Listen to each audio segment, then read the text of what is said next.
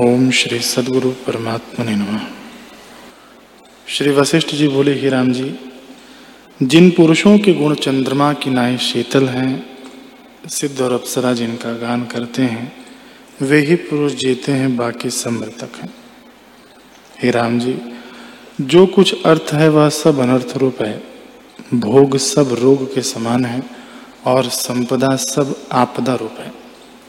ये सब त्यागने योग्य है। इसलिए सतमार्ग को अंगीकार करके अपने प्रकृत आचार में विचरो और शास्त्र और लोक मर्यादा के अनुसार व्यवहार करो, क्योंकि शास्त्र के अनुसार कर्म का करना सुखदायक होता है। जिस पुरुष का शास्त्र के अनुसार व्यवहार है, उसका संसार दुख नष्ट हो जाता है और आयु, यश, गुण और लक्ष्मी की वृद्धि होती है। जैसे वसंत ऋतु की मंजरी प्रफुल्लित होती है तैसे ही वह प्रफुल्लित होता है।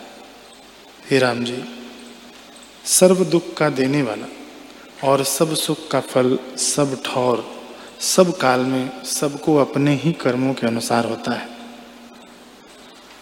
हे राम जी, जिस पुरुष के हृदय में परमात्मा का चमत्कार हुआ है, वह इस ब्रह्मांड खंड लोक और लोकपालों को तृणवत देखता है। जैसे जीव आपदा को त्यागता है, तैसे ही उसके हृदय में ऐश्वर्य भी आपदा रूप त्यागने योग्य है। इससे हृदय से निश्चयात्मक तत्व में रहो और बाहर जैसा आचार हो, तैसा करो।